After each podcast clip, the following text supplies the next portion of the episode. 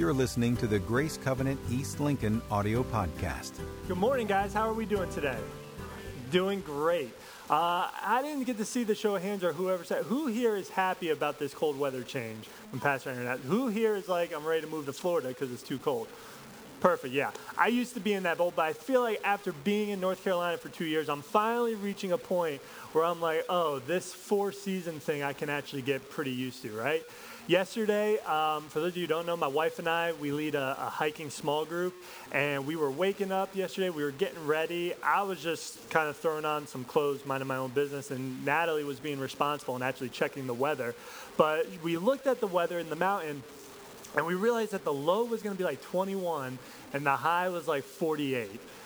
And a year ago, I would have been like, we, you can't go outside in this weather. These are not livable conditions. Like, we got to cancel. I was ready to text him and be like, we can't go, but we decided to go. And man, what a beautiful day. You know, the, the sun was out, there was no breeze, and it was just, we were, once we were moving, it just felt perfect. And we were with friends and just a great, great start to the weekend. And then, of course, I'm a big football fan, so uh, watched the Florida Gators, or I saw the highlights, and they won by 56 points. So I was ecstatic about that. More importantly, uh, we saw the big bad Alabama get whooped on for a little bit. Anyone here an Alabama fan? Perfect, great, we're in right company. Um, but I do see Penn State fans had a bit of a rough day, right? Are, are Penn State fan? Anyone? No. Why'd I think? Penn State had a rough day for those of you who don't know. But, anyways, um, man, it was just a fun day, and we get to continue a great weekend with just being able to worship God and be with y'all. So I appreciate you letting me be here. I appreciate the opportunity to be able to share with you guys this morning. Um, but as we go into it, I would just like to pray for our time together, if that's all right. Will you bow your heads with me? Lord, we love you. We thank you for today. We thank you for the opportunity to just come together as your church and worship you, God. Lord, as we continue in our worship, I pray that you just open our hearts for what it is that you have in store for us, Lord. That you prepare our minds to, to not just listen to these words, but to hear from you, God, that we can leave here today um, just completely changed. Knowing you a little bit better and knowing how it is that you want us to, to honor you and to reflect your image, God. We love you. We thank you. In your name we pray. Amen. So, for those of you who haven't been here for the last couple weeks, just a little bit of a recap, but we are currently in uh, a six week series on the book of Ephesians. And I love the name that we have for this series because we called it God's Work in Our Walk. God's work in our walk. And I think that's so fitting because if you read the book of Ephesians, um, it's written by Paul, who was really one of the core leaders in the early church, wrote about a third of the New Testament. But what we see in this book, or what we see in this letter, is a little bit of a different style of writing than what we typically see from Paul. Paul is usually a pretty blunt guy, pretty straightforward.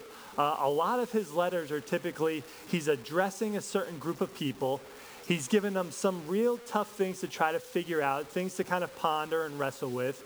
And, and, and, as he does that, he knows the people that he's writing to. And he gives them specific challenges and things that he wants them to work on.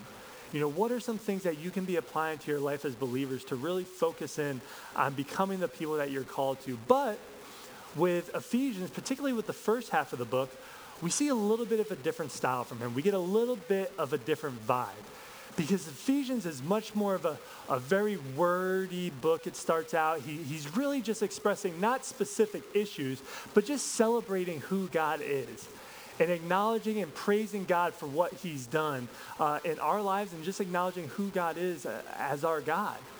And so in the first week, uh, we heard Pastor Stan really just, just kind of uh, break down, you know, who is the God that we worship? What does it mean that we are saved by Jesus Christ? And what is the Holy Spirit actually doing in our lives? And we got to look into that a little bit. And then last week, um, we got to look at one of Paul's prayers for people. In this letter, he actually writes out, like, for the believers, this is what I'm praying for them to have. He, he prays for us to have wisdom for the Holy Spirit to hear from God, to understand from Him what it is that He's calling us to do. And, we get to continue today, um, which, if you have your Bibles, you can turn to Ephesians chapter 2. And we're going to continue on with that same concept, but just a little bit uh, of context. Right before this passage, And we're going to be in Ephesians chapter 2, verses 1 through 10. But right before this, we finish up that prayer that I was just talking about from Paul.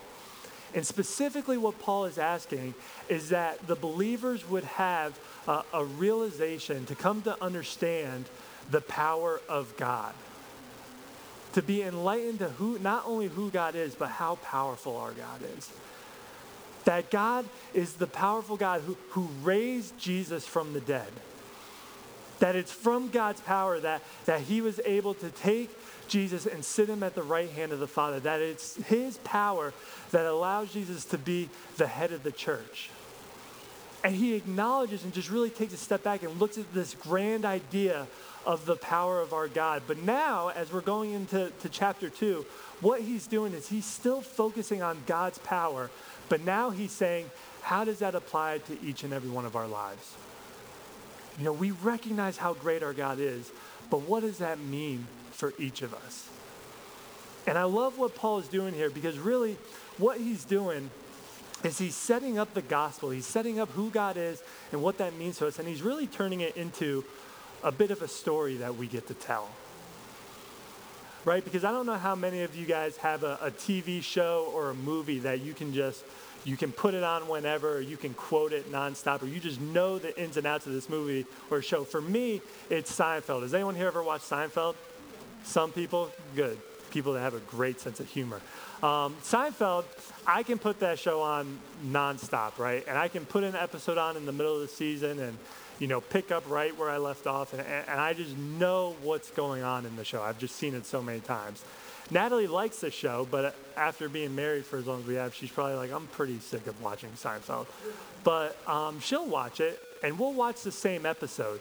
And she'll see a funny part, and she's like, oh, that's pretty funny. But then I got to tell her, no, no, no, no, no. This joke might be funny in the moment, but this joke has been talked about for episodes and episodes. It's been referred to in the past, it's been building off of each other. So when we're watching it here, it's not just something being said in the moment, but this is a bigger joke that you need to realize. And sometimes she still doesn't get it, so then we have to take a Saturday and just watch the whole season, and then she realizes, okay, it's funny. But, um, but all that to say, I feel like that's kind of like what Paul is doing here. He, he's breaking down a specific thing, and he's talking about one, how great God is, right? How great God is in the story that he's playing out that's all about him, but he's also saying, hey, that same story has a personal aspect to it. There's a role that we get to play in it. And there's something that not only is the big picture of what God is doing, but that also applies to every single one of our lives, right? And it might work out in each of our lives in a slightly different way, but we are all still part of the big picture. So, as we're going through today, there's two things that, that I just want us to be able to address. One is what is God doing personally in our lives? You know, if you're here today, we're all in the same boat the fact that we're imperfect people. We all struggle with sins. We all struggle with things that, that have happened in the past, and yet we all can acknowledge that we are saved by the grace of Jesus Christ. You know, that it's what God was able to do on the cross that allowed us to be forgiven for our sins and be reconciled to Him. That there's a personal aspect to the big story, but also, number two, once we come to realize that, that our story is really a part of something bigger, right? That we all have a personal experience, but really what's happening in our lives is more so about what is God planning to do. Not just for us, but for the church and really the entire world. So, as we go through today, I just want to look at those two things. How does this story and how does this passage apply to us personally, but also what does it mean in the bigger picture, right? So, if you have your Bibles, we'll be in Ephesians chapter 2. And we're going to read through the first 10 verses. And what we're going to see here is that there's actually four things, four themes that we can see at work in all of our lives. But starting with verse 1, it says, As for you, you were dead in your transgressions and sins in which you used to live when you followed the ways of this world and of the ruler of the kingdom of the air, the Spirit who is now at work in those who are disobedient. All of us also lived among them at one time, gratifying the cravings of our flesh and following its desires and thoughts. Like the rest, we were by nature deserving of wrath. But because of his great love for us, God, who is rich in mercy, made us alive in Christ even when we were dead in our transgressions. It is by grace you have been saved. And God raised us up with Christ and seated us with him in the heavenly realms in Christ Jesus, in order that in the coming ages he might show the incomparable riches of his grace, expressed in his kindness to us in Christ Jesus. For it is by grace you have been saved through faith. And this is not from yourselves, it is a gift of God, not by works, so that no one can boast. For we are God's handiwork created in Christ Jesus to do good works, which God prepared in advance for us to do. So, what are the things that we see at work in this passage? The first thing is that in the first couple verses, we see that there's a sin that is at work against us. And if I can be honest, I, I feel like as a church, this is something that we, we struggle with addressing, really. You know, we, we love to think about the fact that, oh, there's an overarching sin problem. There was a fall before I was born, and we can address, like, because of what Jesus did, I'm forgiven for our sins, but we don't necessarily always do a great job of expressing or realizing what that means in each of our lives. You know, we, we don't always make the connection of, hey, this is something that is in Scripture that applies to all of us, but there's also a real applicable way that it applies to me personally. And when you look at this word, when you look at, at what it's talking about when it says sin, this word can actually be translated as an archery term. And, and it's representing the idea that there's a target, there's a mark that we're supposed to be aiming for, and yet we're not able to hit it. That we miss that mark. And really, for each of us, that, that can play out in a lot of different ways. You know, we, we might be able to see what God is calling us to do. We might be able to see the target, see the mark, and yet we're trying to aim for it, but we just fall short. Or we're not able to reach that target. You know, you, we, we might wake up in the morning and be like, you know what, God, I, I, I know I have a temper problem, right? And I know I get aggravated and frustrated quickly, but I'm going to work on trying to make sure I don't do that. Or maybe, God, I, I know you're calling me to, to be a, a better husband to my wife.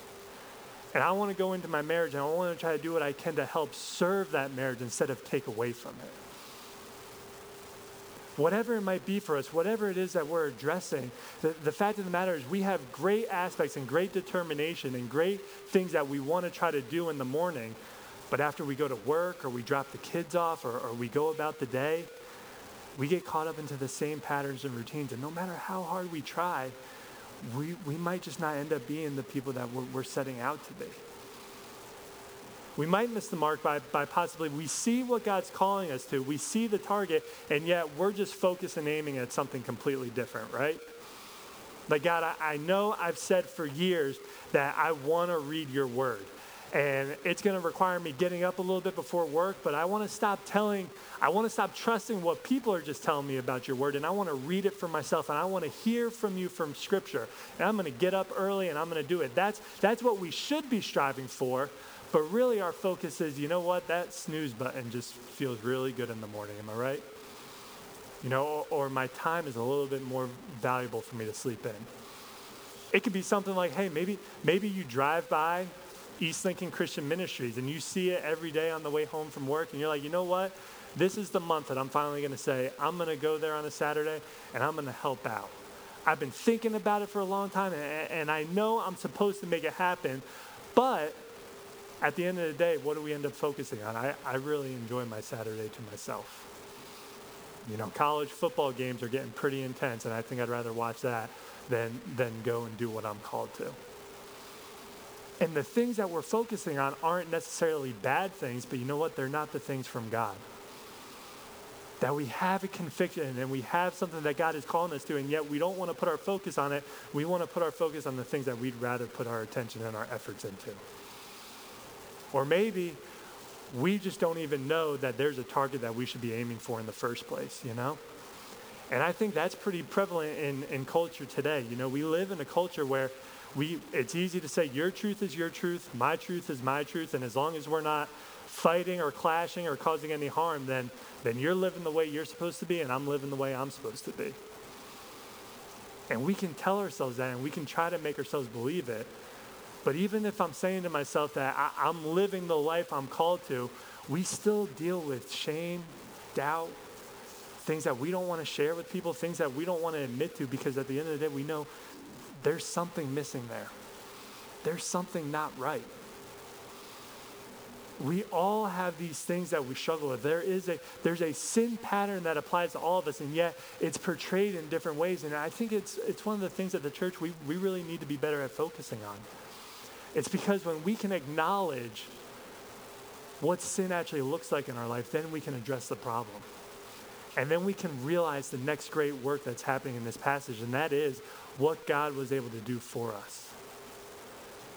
You know, when I, when I was in high school and I was going to youth group, um, I would hear all the time, you know, God has forgiven you for your sins. What Jesus did on the cross has reconciled you to God. And it was one thing when I heard, like, okay, my sins are forgiven, but it was completely something else when I looked inside of myself and I realized, you know what? Nick's a pretty prideful person.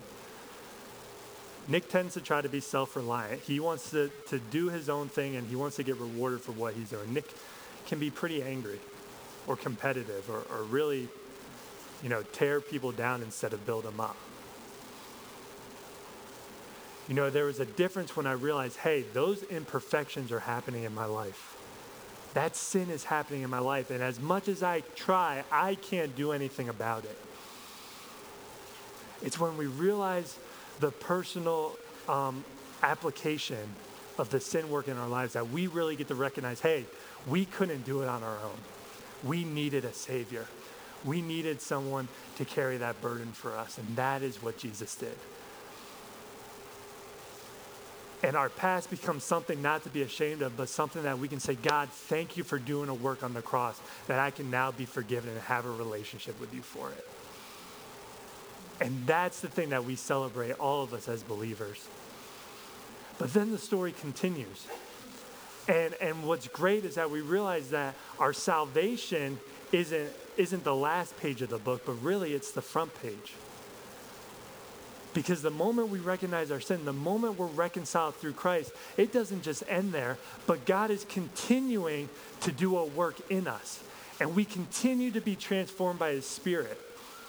You know, I, I, read a story as I was studying, and I was reading a story about how they used to train elephants, right? And, and what they would do is when an elephant was a baby, um, they would take a like a small piece of rope, right? Like a really fragile one but they would tie it around the elephant's leg and they would tie it to a stake. And as a baby, the elephant would try to break it, would try to rip free from it, would try to wrestle with it, but eventually it would give up because he's like, you know what? I'm just a baby. I can't handle this. It's, it's too strong for me, right? But as the elephant grows up and as he gets bigger, full grown adult elephant that can easily snap that rope, he's still being contained to that same spot. He's not going to break that rope. Why? Because he's already trained himself. I can't beat that thing. That thing's got me tied down and I can't do anything about it. And I think that's the same thing that applies to each of us. Look, we have salvation because of what Christ did on the cross, and we are saved through faith in what Jesus did. But that doesn't mean that there aren't things that we need to continue to wrestle through. It doesn't mean that there's addictions or, or personality traits or things that we have to wrestle with and realize, hey, you know what? These things in my life are not what God called me to be. But then we got to continue to work those things out. You know, when you look at when the people of Israel were freed from Egypt, they get out of Egypt and they go to Mount Sinai, and what happens? They get the Ten Commandments, they get the law from God. Not to just give them a rule book that they had to follow, but that was God's opportunity to say, hey, you know what? You were slave people, you were set free, but you haven't learned what it means to live a free life yet. You don't understand how to live a life past the things that were holding you back, past the things that were holding you in captivity. And I want to walk through that with you. I want to show you how to be the people that you're called to. And today, because of what Jesus did, we have more than just the Old Testament. We have more than just the scriptures. We have the Spirit of God dwelling inside of us. That the moment we encounter Christ, He begins to do a work in us and we start to feel the convictions. We start to feel and understand what it's like to live the life God's calling to calling us to. We read scripture and we don't just read it for word's sake, but we get to hear from God, this is what I'm calling you to transform in your life. And we put ourselves in an environment with other believers and, and, we put ourselves in a place where we can be built up and encouraged and prayed for and then we continue to live out what god is working in us so that the story of salvation isn't what that it's just I was a sinner and then Jesus died on the cross and I was forgiven and it stops there. No, it's that I was a sinner, Jesus died on the cross, and now he continues to do a work in me so that when I look back, I'm not the same person I was yesterday. I am new and transformed into who God is calling me to be. And people see that and they realize, wow, there is something more to life than what we're doing on this earth that can only be found in Jesus Christ. And as he's doing that work in us, as he's continuing to transform us, we see the fourth work that's happening in this passage, and it's God's work through us. I love how it says it in verse 10. It says that we were created in Christ to do good works, which God prepared in advance for us to do. You know, as we're continuing to be transformed, we're not just changing our personality, we're not just changing our habits, but we're also getting convictions. We're getting passions. We're getting desires. And we're realizing, you know what? That there's a calling that God has in my life. There's something that I'm meant to be doing. There's a reason that, that I have the gift of organization or, or that I can, I can talk to a small group or, or, or I can study and understand and explain it in a way that's teachable to people. There's things that God gives each of us. But what's great about the story of God is that He didn't just give us those things to apply it to ourselves, but He gave us those things to say, you know what? You can, do, you can use this to do great things for my kingdom. The great thing about God's story is that it is personal to every single one of us. We all had things we have to struggle with, things that we can leave at the cross and be reconciled to God about. But then He continues to work in us and continues to, to show us the things that He's calling us to. And then we're invited into the bigger story. And then our satisfaction in our life isn't just about what I can get out of it, but what can I do to glorify God with it. And when the church starts to do that all together, then we truly see transformation happen. Because then the church is reflecting who God has called us to be.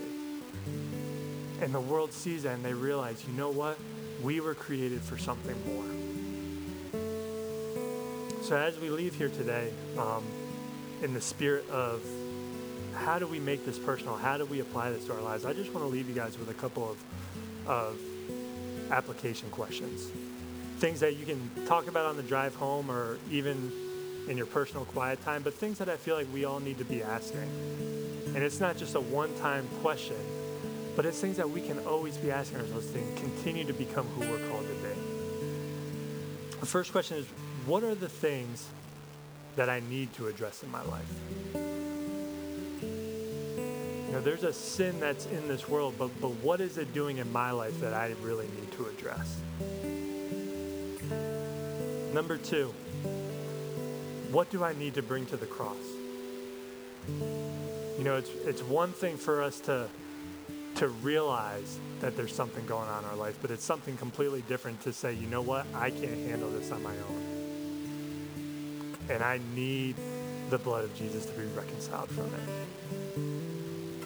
Number three, what is God doing in me right now? What is He showing you? What, what is He convicting me about to say, you know what? I'm ready to take the next step in my walk with God. And I'm ready to be obedient and to listen and actually follow the path that He's giving me. And then number four, what am I being prepared for? Because, like we said, the story doesn't just end right here. But God is preparing you for a good work. He's calling you into something that you might not even know what it is yet. But as you continue to pursue Him, He'll show it to you. And that might be different for all of us, but that's also why we're called the body of Christ.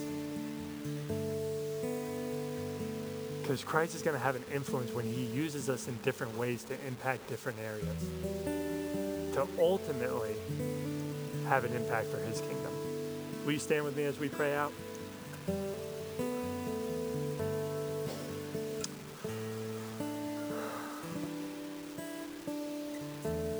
Father God, we just love you.